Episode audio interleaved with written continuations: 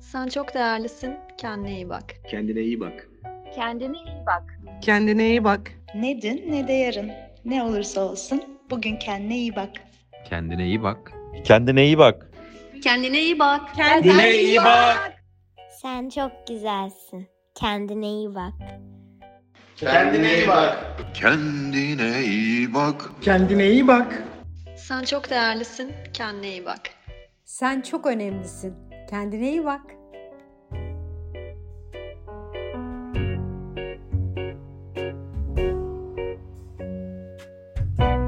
Herkese merhaba. Kendine iyi bakın. Bu haftaki bölümüne hoş geldiniz. E, Bugün ne yapacağız? Biliyorsunuz ilk iki hafta yani duygularla ilgili ilk iki hafta biraz duyguları nasıl beslediğimizi, nasıl hareket ettirdiğimizi konuşmuştuk. Bugün de sizinle aslında duygularda nasıl e, bilge hale geçiyoruz? Biz buralarda ne yapıyoruz? Ya da belki de duygularda bilgelik ne demek onu konuşacağız değil mi Çağrı? Evet kesinlikle. Yani ne yapıyoruz deyince bir kendimden şüphe ettim. Ben acaba duygular konusunda bilgelikle ilgili bir şey yapabiliyor muyum diye bir telaşlandım bile hatta. Bunları da konuşalım gerçekten. Yani konuşmak bir taraftan aslında çok güzel bir öğrenme şekli ya. Aslında anlatmaya çalışmak. O yüzden güzel bir şey olacak böyle içe bakma olacak bu bölüm. Evet evet benim için de öyle. Hatta böyle her bölüm öncesi biraz kafamda toparlıyorum. Ne anlatsak bugün? Ee, konumuza dair ne konuşsak? Ben neler yapıyorum diye. Ee, buna bakarken de önce aklıma bilinçli farkındalık gelmişti Çağrı. Mindfulness mı konuşsak? Sonra da dedim ki ya bir dakika mindfulness ama daha zihinle ilgili e, hatta Çağım'la yaptığımız bölümde Çağım bayağı bir mindfulness'tan bahsetmişti adını koymasa da. Sonra dedim ki ama bir dakika duygularla da ilgili falan. Sonra da aklıma şey geldi. Bu biz varoluşun dört boyutunu konuşuyoruz ya bedensel, işte duygusal, zihinsel ve en son e, spiritüel veya tinsel boyutu konuşuyoruz. Sanki bunları birbirinden ayırmak da çok kolay değil. Yani hepsi birbirinin içine geçecek e, ve birbirine dokunacak. Sonuçta varoluşun boyutları. Gerçekten öyle. Yani birbirine ayırmak zaten mümkün değil. Hepsini konuşacağız. O yüzden bu böyle duyguları konuştuğumuz ana başlıktaki son bölümümüz konuklarla falan olacak. Ama neredeyse her bölüm zaten yine duyguları konuşmaya devam edeceğiz. Şey çok güzel geliyor. Duygular aslında hayatımızda biz doğduğumuz andan itibaren bizim bir parçamız. Hani zihnimiz gibi, bedenimiz gibi. Ama genelde bunu da hep dışarıdanmış gibi algılıyoruz. Çünkü başkaları tetiklediği zaman duyguların genelde farkına varıyoruz. O yüzden sanki bizim parçamız değilmiş gibi düşündüğümüz bir şey. Ama gerçekten aslında bizi biz yapan şeylerden bir tanesi. Çağrı tam dediğin gibi hani bedenin bir parçası dedin ya. Gerçekten de öyle yani işte duyguları zihinsel boyutta da yaşıyoruz, bedensel boyutta da yaşıyoruz, hatta tinsel boyutta da yaşıyoruz. O yüzden bu duygusal e, kısım sanki bana hepsinin yapıştırıcısı gibi de geliyor. O yüzden de kendime dönüp sorduğum zaman ya Mine sen işte duygusal konuda veya duyguların konusunda öyle söylemek daha doğru. Bilgelikte ne yapıyorsun diye baktığımda böyle çok da keskin yanıtlar bulamıyorum. Çünkü orada bulduğum yanıtlar aslında dönüyor dolaşıyor diğer tarafta yaptıklarımla da çakışıyor ya da oraların da zeminini oluşturuyor bazen. Hı hı. Biraz senden kopya çekmek istiyorum bu konuda. İlk sana sorayım. Sen e, duygusal açıdan duygularınla bilgeliğe ulaşmak için neler yapıyorsun Çağrı? Ya güzel bir soru. Buna girmeden şöyle bir şeyden bahsedip gireyim mi? Duygusal dedin ya bir duygular dedin. Aslında kelimeler ne kadar farklı tınlıyormuş. Çünkü ben de duygusal dediğin zaman farklı algıladım. Duygular deyince daha farklı düşünmeye başladım. Burada da şey gibi geldi hani işte Pelin Dilara Çolak son podcast bölümünde Oruç Avrubaba'dan bahsediyor. Ve ondan bahsederken farklı akımlardan tabii ki ele alıp şey diyordu. Filozoflar genelde felsefe nedir sorusuna çok sinir olurlar. Ve hayatlarının başındayken dönem kendi gençlik zamanlarını asla yanıtlamak istemezler. Genelde yaşlandıkları zaman felsefe nedir diye kitaplar yazmaya başlarlar diyordu. Bunu da şeye de bağlıyordu işte hani aslında bunu kabul etmek. Önce felsefenin aslında hep hayatın her şeyinde olduğunu ama bunun ne olduğunu anlamak için zaman gerektiğini. Orada Açor Baba şey demiş galiba. Hani hiç ayaklarınızın gerçekten ne olduğunu anlatarak çok iyi bir koşucu olamazsınız. Hani koşarsınız ve pratik yaparsınız demiş. Ayaklarınızı anlatmazsınız tanım olarak. Sanırım duygularda da böyle bilgelik tarafı da ona göre ona gibi geliyor. Çünkü gençliğimde sanki duyguları anlamak yerine sadece yaşayan, onların peşinde koşan, altındaki ihtiyaçları hiç fark etmeyen birisiyken hala genç olduğunu düşünüyorum ama biraz böyle bir zaman geçtikçe bunların üzerine kafa yordukça sanki o zaman ne anlama geldiklerini anlamak daha rahattı. Ya nasıl diyeyim? Daha rahat değil ama daha anlaşılır olmaya başlıyor. Sanki yeniden bir yeni bir bakış açısı görmeye başlıyoruz gibi geliyor. O yüzden oradaki duygusal ve duygular konusu hani duygusal dediğin zaman da sanki böyle bir duygularına göre hareket eden, duygularına kapılan, duygularını kontrol edebilen ya da duygularını anlayabilen değil de onların kendisini kontrol etmesine izin veren birisi gibi geldi. Ama duygular ve duygularına ilgili ne yapıyorsun diye konuşunca sanki o duyguların farkına varan, duyguları anlayan, onların kendisi üzerine güce sahip olması değil de onun aslında kendi gücünü, kendi sorumluluğunu eline aldığı, kendi duygularının sorumluluğunu farkına varan birisi olarak gibi geliyor.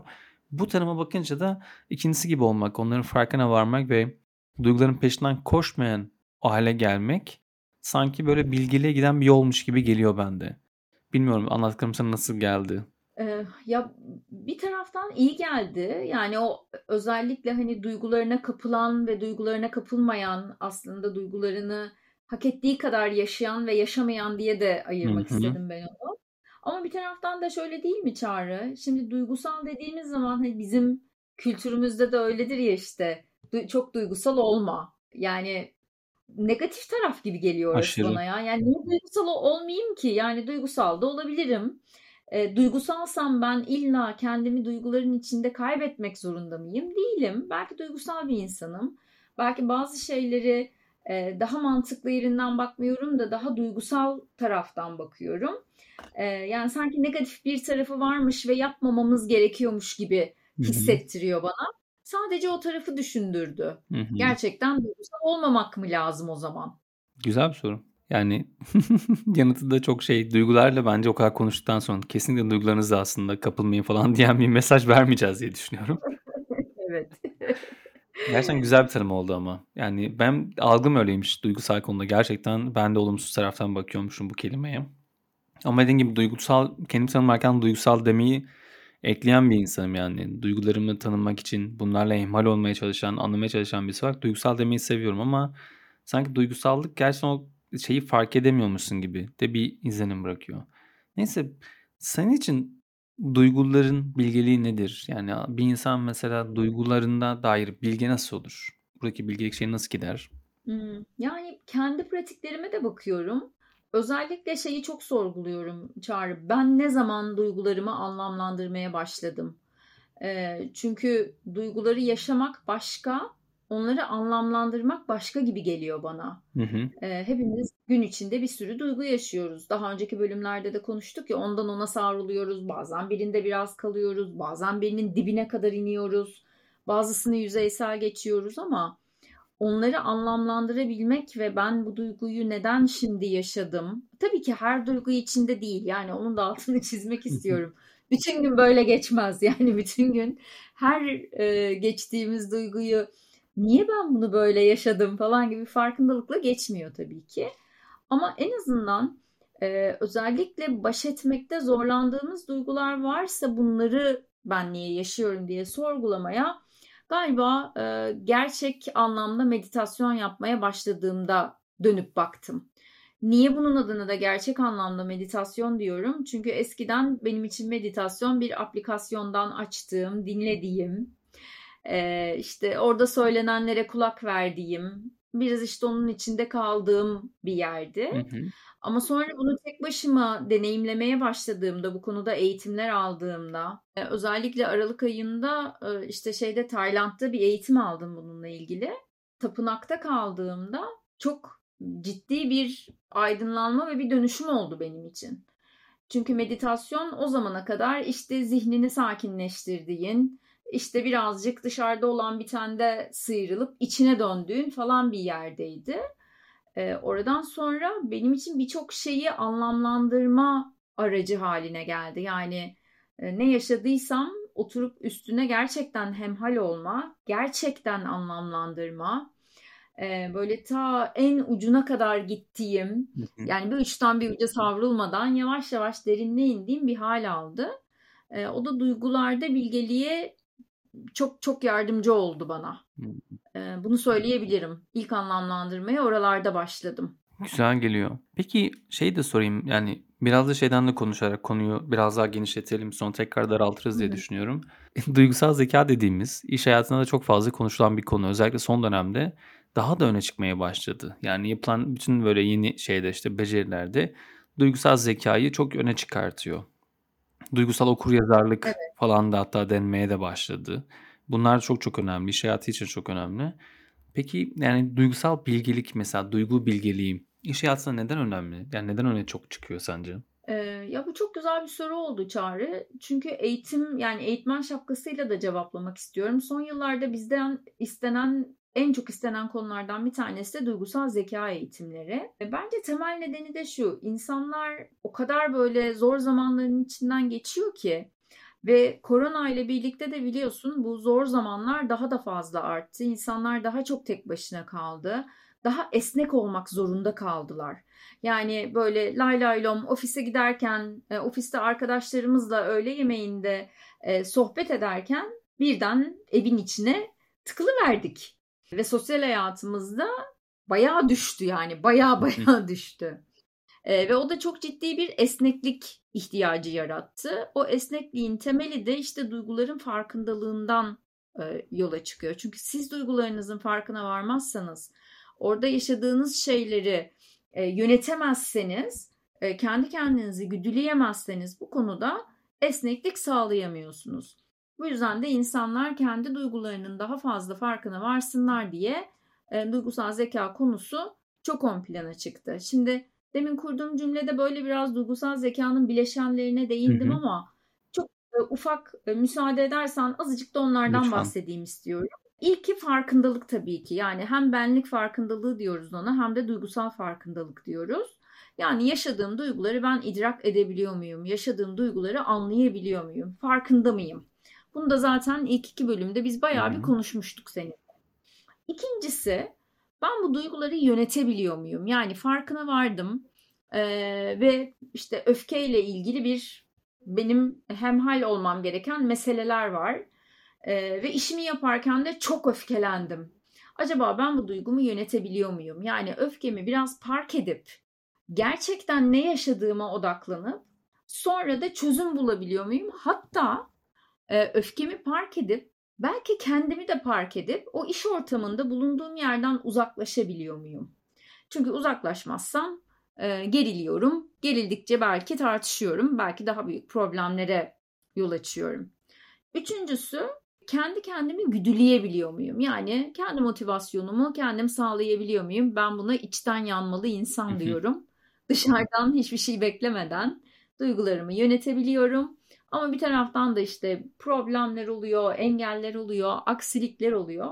Bunlara rağmen, eee, güçlü bir şekilde durup iyimser bir yerden bakabiliyor muyum? Ama burada da toksik bir pozitiviteden bahsetmiyorum. Yani, eee, işte, bütün hepsinin içinde olan pozitif yanlara bakayım, evren bakalım bana ne gönderdi falan gibi bir yerden de bahsetmiyorum. Gerçek bir iyimserlikle bakabilmek. Dördüncüsü empati kurabilmek. Çünkü içinde bulunduğumuz özellikle iş hayatında başkaları da, eee, neler düşünüyorlar, onun ayakkabısını giyip gezebiliyor muyum, empati kurabiliyor muyum? Eee, biraz aslında belki bu empati üzerine de konuşabiliriz. Çünkü çok empatiyle sempatiyi biz çok karıştırıyoruz. Eee, o yüzden belki empati, sempati, radikal empati falan gibi kavramlardan da bahsedebiliriz. Ve sonuncusu da sosyal beceriler. Yani çevremdeki diğer insanlarla ilişki kurabiliyor muyum? Eee, onların duygularını empati kurarak anlayabiliyor muyum? Tepki verebiliyor muyum? Ama burada tabii negatif bir tepkiden bahsetmiyoruz, eee, ve reaktif bir tepkiden de bahsetmiyoruz. Daha proaktif bir tepkiden bahsediyoruz ve başkalarını da, eee, bu ilişkiler bütününün içinde etkileyebiliyor muyum? Bunlar duygusal zekânın 5 bileşeni. Harika geldi. Yani gerçekten üzerine daha fazla konuşacağımız noktalar da var tabii ki ama şeyden girelim istedim, empati konusuna girelim dedim. Çünkü bahsettiğin içerisinde bir de radikal empati dedin ama bir de aslında bilişsel empati de var. Yani biz genelde empati yapmaya çalışırken karşı tarafın duygularını hissetme konusundan bahsediyoruz aslında. Aynı duygulara sahip olmak, yaşadığı durumun farkına varabilmek olarak bir empati var, duygusal empati dediğimiz. Bu taraf daha zor bir nokta. Yani çok çok az insan bunu yapabiliyor.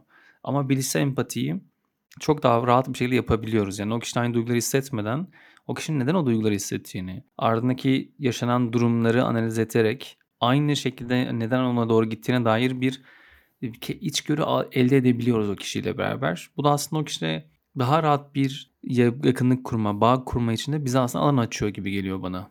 Çünkü duygusal empati kurduğumuzda biz de bu sefer duyguların ağırlığı altındayken çünkü şu olabiliyor yani karşımızdaki kişinin çok öfkeli bir anında ya da çok üzgün bir anında ona empati kurmaya çalıştığımızda biz de istemez, ister istemez o duyguları ödünç alıyoruz. Biz de sırtlanıyoruz o duyguları. Ve duyguların bu kadar yoğun olduğu bir noktada da doğru bir analiz yapmak çok zor gibi geliyor. Ama bilsel empatiye geçebilsek, yani çoğunlukla özellikle iş hayatında çok daha rahat olabiliyor da kendi ilişkilerimizde de. Ya burada biraz böyle transaksiyon analizdeki aslında yetişkin olma tarafı gibi geliyor bana. Durumları analiz etmek için. Bilmiyorum sana nasıl geliyor? Evet, bu söylediklerin çok iyi geldi bana Çağrı. Çünkü e, öyle bir yerde durdu ki söylediklerin işte bir taraftan e, işte demin de söylemiştim ya empati ile sempatiyi karıştırıyoruz. Biz aslında e, empati demek kendinize hani der, deriz ya hep işte kendini onun yerine koy. Ya onun yerine koyamıyorsun. Çünkü onun e, sahip olduğu şeylere sahip değilsin. Kültürel Bilgiye sahip sahip değil değilsin. Geçmişe sahip değilsin. Onun baktığı yerden bakmıyorsun. O yüzden de bir başkasının yerine düşünmüyorsun aslında. Bütün bu sen kendi sahip olduklarınla o meseleye bakıyorsun. Ve ben ne yapardım sorusunun cevabı aslında hı. empati. Yani senin yerinde olsam ben ne yapardım sorusunun cevabı. Ve birazcık da şey de geliyor bana. Ahkam da kesiyoruz e, empati kuracağım diye. Sık sık o da sempati oluyor işte. Hah, evet aynen öyle. O da sempati oluyor. Yani hatta e, bir, bir diğer tarafı sempati tarafında onun yaşadığı şeylerle o kadar e, yüksek bir empati kurduğumuzu düşünüyoruz ki belki işi gücü bir kenara bırakıp ya bak bu da ne sorunlar yaşadı arkadaş hani çok da üstüne gitmeyelim mi falan demeye başlıyoruz. İyice sempatik bir tarafa geçiyoruz. O yüzden de söylediğin iyi geldi. Bir de e, ona şeyi de eklemek istiyorum. Şimdi radikal empati deyince de sanki böyle empatinin en ucuymuş falan gibi Ben geliyor ama öyle öyle düşündüm yerden direkt. evet aslında hiç öyle bir yerden durmuyor. Çok da güzel bir kitap var e, radikal empati ile ilgili. E, Terry Givens diye bir yazarı vardı. Onu da aşağıya ekleriz. Hı hı. Çok da keyifli bir kitap. Orada da diyor ki empatiyi diyor diğer insanlarla kadar güçlü bağlar kurmalısın ki diyor.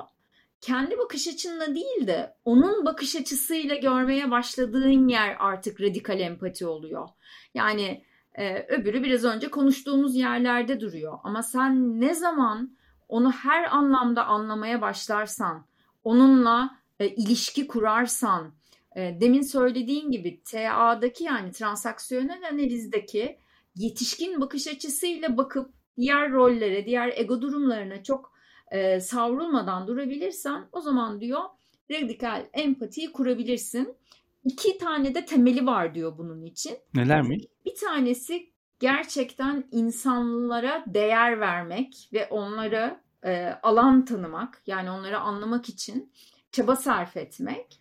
İkincisi de e, challenge etmek. Yani challenge deyince böyle Türkçesini çevirmek bana nedense hep çok zor geliyor ama Hı hı. biraz onlara meydan okumak. Ama bu meydan okumayı da ayarında yapmak. Yani hem diyor karşıdakini anla, ona pozitif bir yerden bak ve bütün o bakış açılarını, perspektifini anlamaya çalış.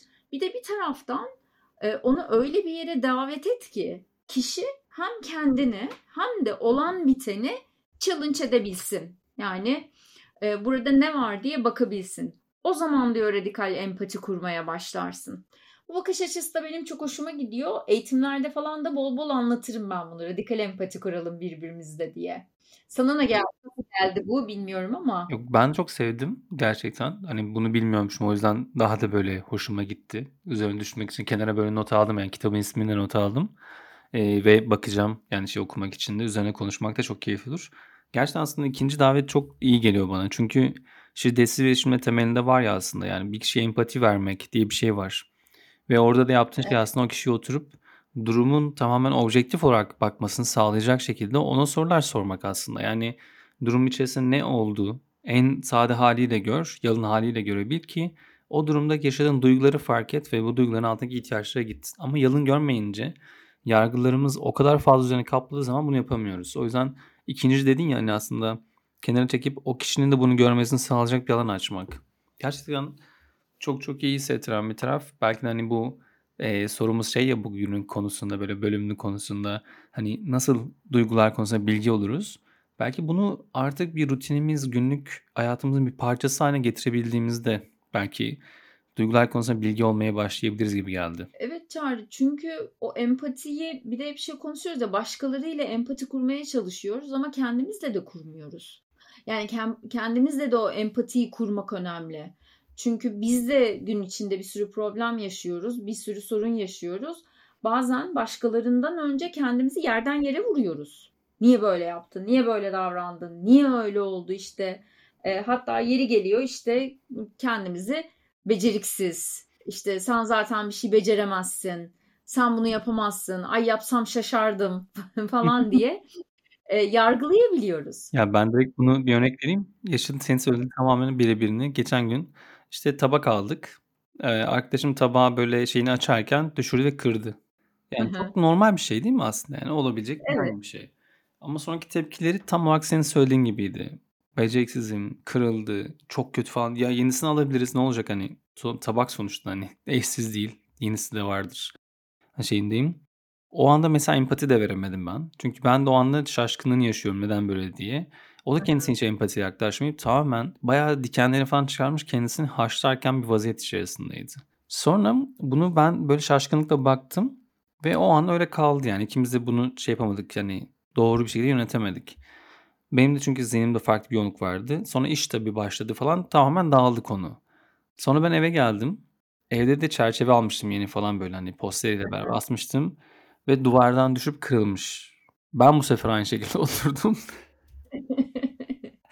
Kendime beceriksizsin. Bunu böyle asmaman gerektiğini nasıl bilmiyorsun? Yani tabii ki de doğru düzgün asacaktın. O kadar şey yaptın, almak istedin. Nasıl yapmalısın bir başladım kendime. Bir yarım saate yakın kendimi dövdüm yani söz, söylemle. Ve şimdi bakınca aslında ne kadar ilginç. Yani şu an üzerinden zaman geçince baktığımda çok saçma. Ya aşırı saçma. Ama o an bunu yaşarken ya bu saçma de demek o kadar zor bir şey ki. Yani büyük ihtimalle başka pek çok şeyin birikmesi o anda bunu fark etmemi engellemiş. Yani körleştirmiş beni. Arkadaşım da bence öyle olmuş o anda. Ve üst üste yaşadık yani 12 saat içerisinde. Tam söylediğin gibi aslında körleşiyoruz da Çağrı. Böyle olduğu zaman da kendi duygularımızın da farkına varmıyoruz. Ee, ya böyle konuşulur hep işte. E peki ne yapacağız böyle zamanlarda? İşte ben kendimi durduramıyorum. Hı hı. Ya evet başlarda durduramıyoruz. Yani hepimiz yapıyoruz bunu. Hepimiz kendimizi dövüyoruz. Ama önemli olan işte şu an senin kendi kendine yaptığın bir hani öz eleştiri bile bu konuda aslında bir farkındalık penceresi açıyor. Belki bir dahaki sefere e, tam bunun içindeyken yapacaksın. Bir sonraki sefere oraya daha geçmeden kendini durduracaksın. Yani bunlar hep deneyimle, deneyerek, anlayarak, e, burada ne hissettiğine bakarak, e, bütün bu süreçlerden geçerek oluyor. E, biraz alan tanımak gerekiyor. Kendi kendimize alan bırakmak, alan tanımak gerekiyor. Pratik pratik pratik diyecektim. Yani duygular konusunda çok üzerine basmıştık hani diğer bölümlerde. Zihin konusunda konuşurken öyleydi. Gerçekten pratik. Yani dedin ya bir kere sonra yine olmayacak. Ama bir kere o daha olmadığı zaman en azından şefkatli yaklaşabilmek kendimize. İkincide de olmayacak, üçüncüde de olmayacak. Çünkü hani bisiklete binerken de öyle öğrenmedik. Yani ben gerçekten hani şey yapmaya, bir şeyler çizmeye çalışıyorum. Çizim yapmak da öyle yani. Tekrar tekrar yapman gerekiyor ki daha iyisini çizebil. Ve ilkinde ya da ikincisinde yüzüncüde olmayacak. Yani bunun sayısının çok artması gerekiyor pratiğin. O yüzden sana bu da pratik, pratik, pratik. Pratikler arası da öz şefkat diyebiliriz gibi. Kesinlikle.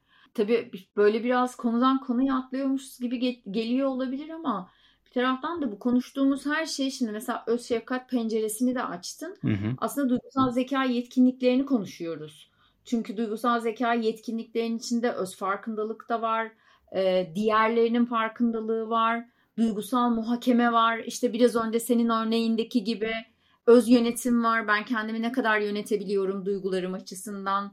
E, gerçeklik algım nasıl? Gerçekten algılayabiliyor muyum? Olan biteni doğru perspektiften bakıyor muyum? Ve potansiyelimi ortaya çıkarabiliyor muyum? Yani bütün şunların hepsi duygusal zeka yetkinlikleri ve bence merkezinde de öz şefkat var.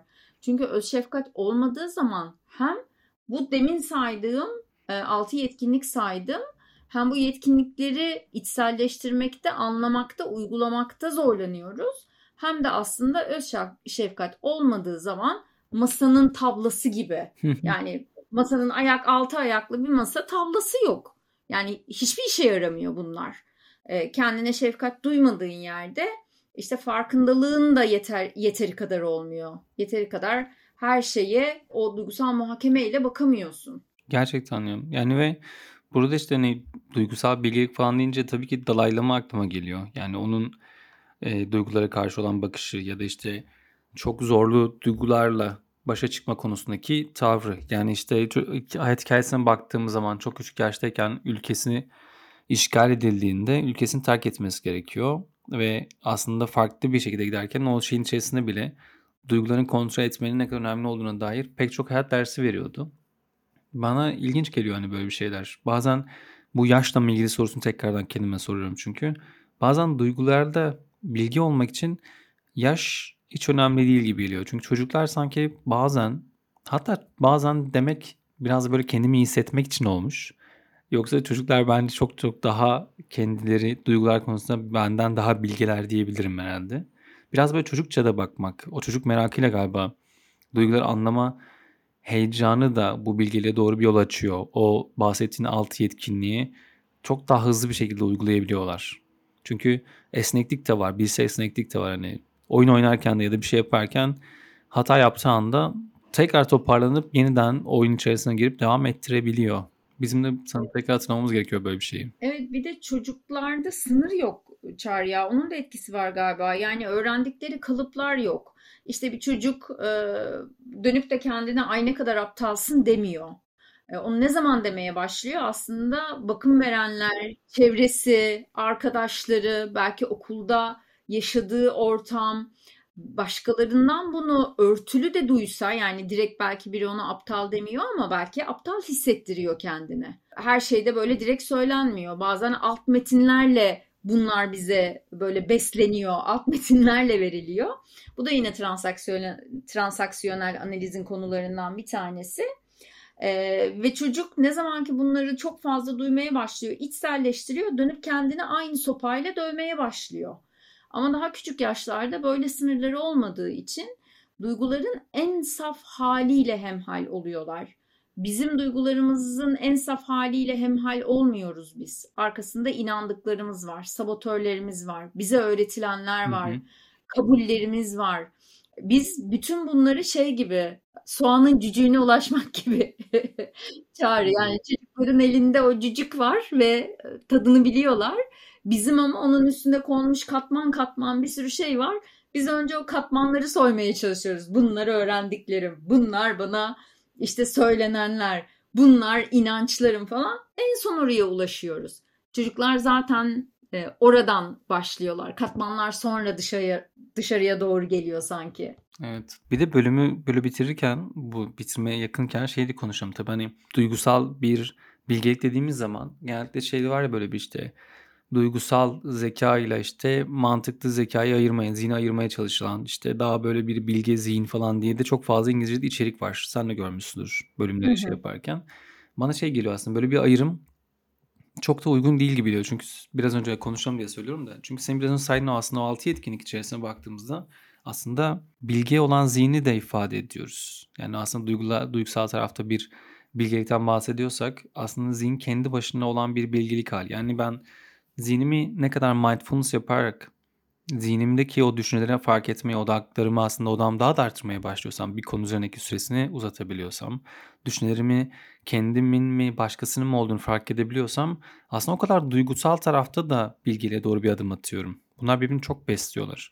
Bedensel olarak kendime yaptığım her şey işte hani gün içerisinde yürümek bile ya da biraz böyle spor yapmak, hareket etmek bile zihnimde duygularımı anlamayı da besliyor gibi geliyor.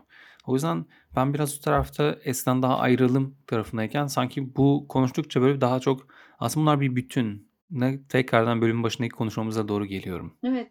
Çağrı bunlar şey gibi de değil mi bir taraftan? İşte belirli başlık kalabalığı diyorum ben buna ya. Tanım kalabalığı. Çünkü Sınıflandırmayı kurduğu zamandan evet. beri. Evet evet yani işte IQ deme, EQ deme, işte onu deme, bunu deme, şunu de, bunu de. Ya ne dediğimizin veya başlığına ne koyduğumuzun çok bir önemi yok bence. İçinden ne anladığımız ve kendimize ne kadarını alabildiğimiz önemli. Yani adına EQ de desek, işte yani duygusal zeka da Hı desek, hı. e, bilge zeka da desek, bilge insan da desek, sonuçta kendi duygularının farkına varabilen ve bunlarla hemhal olabilen, bunlara rağmen esneklik sağlayabilen insandan bahsediyoruz. O yüzden de dediklerine çok katılıyorum. Ama bir taraftan da sanki böyle çok da tanımlara da şey yapınca dalınca da milyonlarca yazı var çünkü. Ayırın diyen var, ayırmayın diyen var, karışmayın çocuklara diyen var falan. bir sürü şey var buralarda. Evet, o zaman tamam. Böyle bir dağınık kalsın bu da. Herkes çünkü de kendisi Evet. nasıl almak istiyorsa öyle alması daha güzel gibi Evet. geliyor. O zaman son, şöyle bir soru sorayım yani. Bütün hepsine konuşurken hep sorduk aslında. Mine sen duygusal tarafta bilgilik konusunda ne yaptığını konuştuk ne nasıl yapıyoruz diye. Peki bununla ilgili mesela pratiğin ne yani? Kendini aslında bu konuda nasıl geliştiriyorsun? Bol bol anlamaya çalışarak çağrı. Bol bol. Yani her aşamada. E, hatta şöyle bir şey de paylaşabilirim. E, son dönemde böyle yılbaşından beri bir sürü kayıp yaşadım ben. Benim için çok zor geçiyor 2023. Çok büyük, çok ağır kayıplar da yaşadım. E, ve bunların içinde kendimi işte çok esnek görürken ya tamam ben buraları hallettim derken e, mesela çok dağıldığımı da hissettim. Yani o e, işte üzüntümü acıya çevirdiğim noktalar da oldu. E, ama bana ne yardım etti buralarda? E, bazen kendime çok izin vermek yardım etti. Yani gerçekten oturup böyle bağıra çağıra salya sümük ağladığım zamanlar da oldu ve buna müsaade ettim. Ama müsaade ettikten sonra şunu da yaptım. Ne oldu Mine? Yani orada ne oldu? Hı. Neden e, bu kadar dağıldın? E, ne oldu da e, seni o uç noktaya kadar getirdi? Hangi duyguyla başa çıkamadın? Ya da burada olan biten neyle başa çıkamadın? Oturup bunları böyle düşündükçe, biraz oradaki farkındalıklarımı arttırdıkça mesela e, o üzüntüyle başa çıkma yöntemim değişmeye başladı. Daha az acıya dönmeye başladı. E, Daha az işte ızdırap çektirdim kendime. E, Daha yönetilebilir bir hale geldi. Bunu da anlatmak istedim çünkü kendimizi dövdüğümüz gibi böyle şeylere de izin de vermiyoruz. İşte çok üzülme, işte çok ağlama, e, çok işte kendini kaybetme falan. E, Yo bunları da yapalım ama belirli bir noktaya kadar yapalım. Yani bunu böyle günlerce acının içinde işte ağlayarak, sızlayarak değil ama yaşamamız gerektiği kadarını da yaşayarak yapmak. Öyle söyleyebilirim. Gerektiği kadar aslında ne kadar zaman gerekiyorsa o kadar zaman verebilmek. Biz genelde bundan çok kaçıyoruz galiba. Yani durmaktan da, düşünmekten de, o alanı Evet. kullanmaktan da. Aslında daha çok kendimize o ızdırabı daha çok uzatıyoruz yani kaçmaya çalışırken. İçinde Evet. olabilmek. Evet. Peki ben sana sorayım. Sen e, senin nasıl bir pratiğin var bu konuda? Ya benim aslında duyguları tanımakta kullandığımız pratiklere çok yakın. Yani aslında o duygu günlüğü kullanmak, duygularla ilgili çalışmalar yapmak. Mesela işte duygularla ya da ihtiyaçlarla ilgili bazen şu pratik mesela bir meditasyon tekniği çok hoşuma gidiyor benim. İhtiyaçları fark etme meditasyonu. İşte şiddetsiz iletişimdeki ihtiyaçlar evrensel diyor Marsh Rosenberg. O ihtiyaçlardan bir tanesini alıyorsun. E, istersen birisiyle beraber yapıyorsun ya tek başına. Birisi de olduğu zaman aynı soru var. 10 dakika veriyorsun kendine. Karşı tarafına 10 dakika. İlk 10 dakika sen yanıtlıyorsun. Karşı taraf sadece karşında seni dinliyor. Ve anda kalarak dinliyor. Sonra sen de onu dinliyorsun. Soru da şu. Yani mesela örneğin ihtiyaçlardan şey aldım. Görülme ihtiyacını aldım. Hı hı. Ben görülme ihtiyacımı karşıladığım zaman şöyle hissediyorum. Nokta nokta nokta deyip başlıyorsun nasıl hissettiğini anlatmaya. Zihninden neler geçer, geçiyorsa onları anlatıyorsun. Bir süre sonra tabii konu değişiyor. Yani bir anda görülme ihtiyacından bahsederken başka ihtiyaçlara gidebiliyorsun. Dağılabiliyor. Ama birisinin karşında seni öyle dinliyor olduğunu görmek, kendi görülme ihtiyacını anlamak için müthiş bir ayna tutuyor ve duygularını fark etmeye başlıyorsun. İhtiyacım karşılandı hissettiğim duygular bunlar. Peki ihtiyacım karşılanmayınca yani görülme ihtiyacım karşılanmadan ne hissediyorum da yanıtlamaya başladığında da bu sefer aslında o istenmedik diyeceğimiz olumsuz duyguları da anlamaya başlıyorsun. O duyguları neden yaşadığını fark etmek güzel oluyor. Her ihtiyaç üzerine böyle kendine vakit vermek, bunu her gün yapmaya gerek olmasa haftada bir kere bile yapmak, o duygu hem ihtiyaçlarını hem duygularını hem de kendini nasıl eee, bunlara dair böyle bir düşüncelere kaptırdığını, o düşüncelerin hangi duyguları nasıl tetiklediğini, bu düşüncelerin ne kadarının gerçeklikle hiç bir alakası olmayan, senin sadece çıkarımlar ve yargılarda bulunduğun ve bunların da aslında işleri daha da zorlaştırdığı, komplike hale getirdiğini fark ediyorsun. Daha böyle sadeleşiyorsun. Bu bir süre sonra da günlük hayattaki o pratik, pratik, pratik dediğim şey için de bana çok güzel bir alan açıyor. Çünkü daha iyi anlıyorum. Yani bir duygum çıktığı zaman ortaya hemen şu olabiliyor artık yani. Aa evet kendimi öfkeli hissediyorum çünkü anlattım ve karşımdaki beni duymadı. Benim şu an duyulma ihtiyacım karşılanmıyor. Ama karşımdaki kişinin acaba başka bir ihtiyacı var mı sorusuna daha hızlı gidebiliyorum. Çünkü onun da ihtiyacını fark edersem ikimizin ihtiyacını çok daha hızlı bir şekilde yeni bir yolla karşılayabiliriz. Bu da böyle sanki hep pratikle olacak ve denedikçe devam edecek bir yolculuk gibi geliyor. Ya bu yöntem çok güzelmiş Çağrı. Sen anlatırken ben bir yandan böyle sessiz sessiz kendime not aldım anlattıklarından. Ben de deneyeceğim. Çünkü ihtiyaçla duygu arasındaki bağı kurabilmek de işte zamanla demin sen de söyledin ya sonra bir yerde diyorum ki ha böyle bir duygu yaşadım çünkü şu ihtiyacım karşılanmadı falan.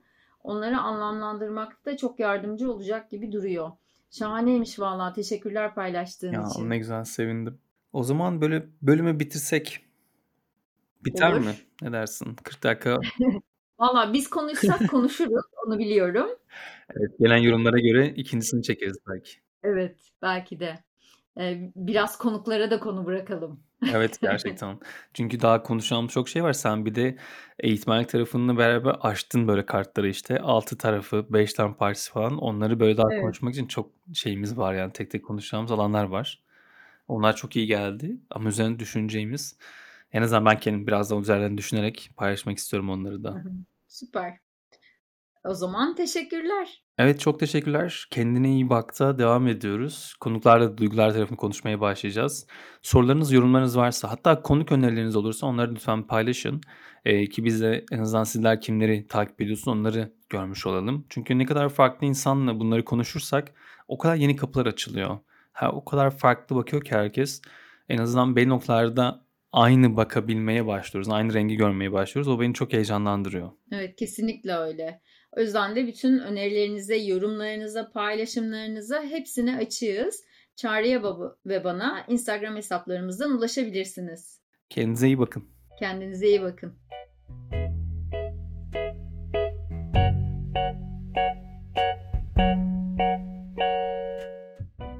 Sen çok değerlisin. Kendine iyi bak. Kendine iyi bak. Kendine iyi bak. Kendine iyi bak. Ne dün ne de yarın. Ne olursa olsun bugün kendine iyi bak. Kendine iyi bak. Kendine iyi bak.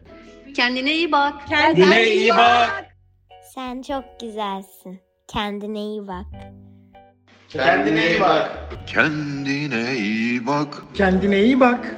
Sen çok değerlisin. Kendine iyi bak. Sen çok önemlisin. Kendine iyi bak.